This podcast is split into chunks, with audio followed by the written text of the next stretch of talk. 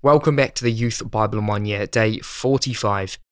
You may have some pretty big questions in life. Maybe, what's my purpose? Or where do I belong? Or even, what happens after I die? Well, in today's devotion, we are looking at the most important question Did Jesus rise from the dead or did he not? Well, we're going to find out that the whole of the New Testament and the whole of the Old Testament points to the fact that this is true. Jesus did rise from the dead. He died for your sins, and the resurrection shows his power plus his presence with us, but also his provision. The brilliant professor of philosophy at London University, C.E.M. Joad, was not a Christian. He was asked on a radio program if you could meet any person from the past and ask them just one question, whom would you meet and what question would you ask? Professor Joad answered without hesitation I would meet Jesus Christ and ask him the most important question in the world Did you or did you not rise from the dead? There came a day in Professor Joad's life when he assessed the evidence, encountered Jesus himself, and wrote a book called Recovery of Belief. If Jesus Christ is risen from the dead, this changes everything. When the New Testament writers speak of God's love, they point to the cross. When they speak of God's power, they point to the resurrection. God's incomparably great power was exerted in Christ when he raised him from the dead. The risen Jesus says to his disciples, All authority, all power to rule in heaven and on earth has been given to me. The resurrection means that the risen Jesus is present with you now. Jesus continues, I am with you always the result of the resurrection is not only his power and his presence, but also his provision. From Psalm 21 Your hand will lay hold on all your enemies, your right hand will seize your foes. Be exalted in your strength, Lord. We will sing and praise your might. His power. According to the New Testament, it is Jesus who is the power of God. David praises God for his strength and power. He speaks of his confidence in God's hand, and in particular, his right hand. In the Bible, the hand, especially the right hand, is used as a symbol of might and power. David is speaking of God's powerful hand in judgment.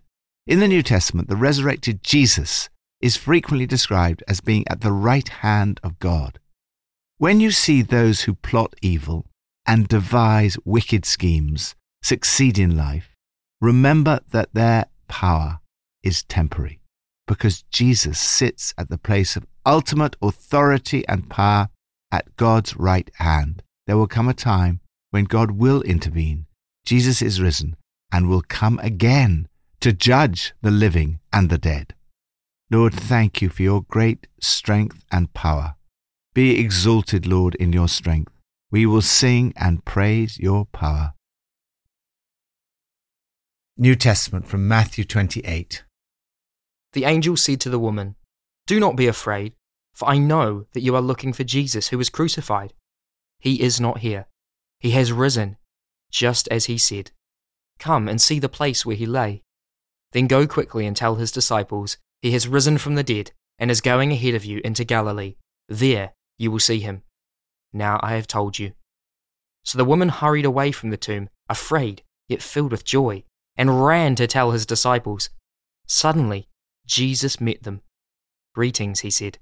They came to him, clasped his feet, and worshipped him. Then Jesus said to them, Do not be afraid. Go and tell my brothers to go to Galilee. There they will see me. Then the eleven disciples went to Galilee, to the mountain where Jesus had told them to go. When they saw him, they worshipped him. But some doubted. Then Jesus came to them and said, All authority in heaven and on earth has been given to me. Therefore go and make disciples of all nations, baptizing them in the name of the Father and of the Son and of the Holy Spirit, and teaching them to obey everything I have commanded you. And surely I am with you always to the very end of the age. His presence. I have found that there is nothing greater in life than to experience the sense of the presence of the resurrected Jesus. The risen Jesus commissions his followers to go and make disciples of all nations. This is our calling as individuals and as a church community. The vision statement of our church is to play our part in the evangelization of the nations, the revitalization of the church, and the transformation of society. It's based on this command of Jesus. Together with the command comes a promise I am with you always. The resurrection isn't just an historical fact or religious idea, it's a life changing reality. God promises that as you go about fulfilling his commission, the presence of the resurrected Jesus goes with you. When the women see the empty tomb, the angel tells them, He's not here. He has risen. You will see him. Filled with great joy, they ran to tell the disciples. As they did so, Jesus met them. They experienced the presence of the risen Jesus, clasped his feet, worshipped him as God. The attempts of others to explain away the empty tomb began very early on. And in spite of all the evidence, not everyone believed. It was suggested that his disciples stole him away while the soldiers were asleep. Some people still postulate this explanation, but it does not fit with the evidence. First, the disciples were discouraged and frightened. Only the miracle of the resurrection could have transformed them. Second, they didn't expect Jesus to rise from the dead. They had no motive to steal the body. Third, the tomb was heavily guarded. Fourth, they were not the only ones who saw Jesus. Many others saw him after the resurrection and interacted with him over a period of 40 days. Fifth, if the disciples did steal the body, their whole lives thereafter were based on a lie. My friend Ian Walker, a Cambridge scientist, became a Christian because he could not believe that the disciples would have been willing to be tortured and put to death for something they would have known was not true. It really is true. Jesus is risen. Death and burial are not the end. In Christ, you too will be raised from the dead. It was women who were the first to be entrusted with the message of the resurrection. This is particularly noteworthy, since women at the time were not considered valid witnesses in court. They are one of the examples in the Bible of women in leadership. Miriam in our Old Testament passage for today is another example. Matthew's Gospel starts by stating that Jesus is God with us. In the very last verse of the Gospel, Jesus affirms his eternal, ongoing presence with all of his followers. To those who believe and obey Jesus' command, he promises, I am with you always. Lord, thank you that you send me out to go and make disciples of all nations, and you promise that the presence of Jesus will go with me. Old Testament from Exodus 15 and 16. Then the Lord said to Moses, I will rain down bread from heaven for you. The people are to go out each day and gather enough for that day. And when they measured it by the omer, the one who gathered much did not have too much, and the one who gathered little did not have too little. Everyone had gathered just as much as they needed. Then Moses said to them, No one is to keep any of it until morning. However, some of them paid no attention to Moses. They kept part of it until morning, but it was full of maggots and began to smell. So Moses was angry with them. His provision. Are you worrying about the future, your health, your job, your family, or your finances? Make a decision today not to worry. Corrie ten Boom said, Worrying is carrying tomorrow's load with today's strength, carrying two days at once. It's moving into tomorrow ahead of time. Trust God and learn to live one day at a time. We see in this passage that God promises to provide, but only one day at a time. Jesus taught us to pray, Give us this day our daily bread. Trust God that He will provide for you just when you need it. The Song of Moses and Miriam in chapter 15 is a great example of this trust in God expressed in worship. They praised God for His character. Then they praised God for what He'd done in the past salvation, rescue, and provision. And finally, they praised Him for what He would do in the future guidance, salvation, protection, and provision. God promises His provision for their material needs. He promises to rain down bread from heaven called manna. Each day, He provides them with all they need in terms of their daily bread.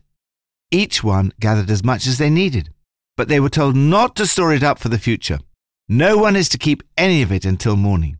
This is something we've experienced as a church community over the years. God supplies all our material needs, but He does not give us more than we need. We do not store up reserves for the future. Rather, we trust God constantly that He will provide month by month and year by year.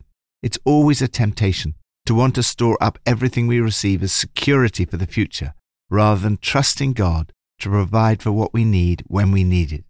This also applies to our spiritual needs. We cannot just rely on past blessings. It's sad to see in this passage how quickly the people of God seem to forget about God's goodness and provision in the past and begin to grumble about problems in the present. So often I'm tempted to do the same. This passage is a reminder of the need to trust in God's provision in the good times and the hard times. Jesus himself tells us that he is the ultimate provision of God. He says, I am the bread of life. Your ancestors ate the manna in the desert, yet they died. But here is the bread that comes down from heaven, which people may eat and not die. I am the living bread that came down from heaven. Whoever eats of this bread will live forever. It is the resurrection of Jesus that gives an eternal quality to this provision. Because Jesus has been raised to life, those who eat this bread will live forever. Thank you, Lord, that you promise that you will meet all our needs according to your glorious riches in Christ Jesus. As I look back with thanksgiving, I look forward with anticipation and trust that you will continue to supply all my needs according to your riches in the resurrected Jesus Christ. Pippa adds In a culture where women were considered second class citizens, Jesus appeared first to two women. He chose two ordinary women and entrusted them with the most important news in the whole of history.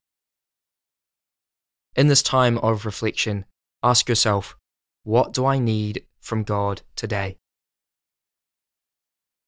Let's pray. Lord, I need you today. I ask that you would give me everything I need for the day ahead.